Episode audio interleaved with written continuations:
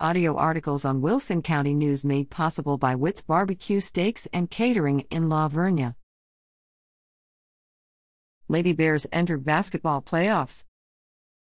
Surrounded by Cuero defenders, La Vernia's Madison Watley, 22, takes a shot at the basket February 2nd. The Lady Bears won 42 37 and will take on Boerne in a bi-district playoff February 11th at Judson. Also in girls basketball playoffs this week are the Falls City Beaverettes, Nixon Smiley Lady Mustangs, and Poth Pirettes. For playoff information, see page 7b.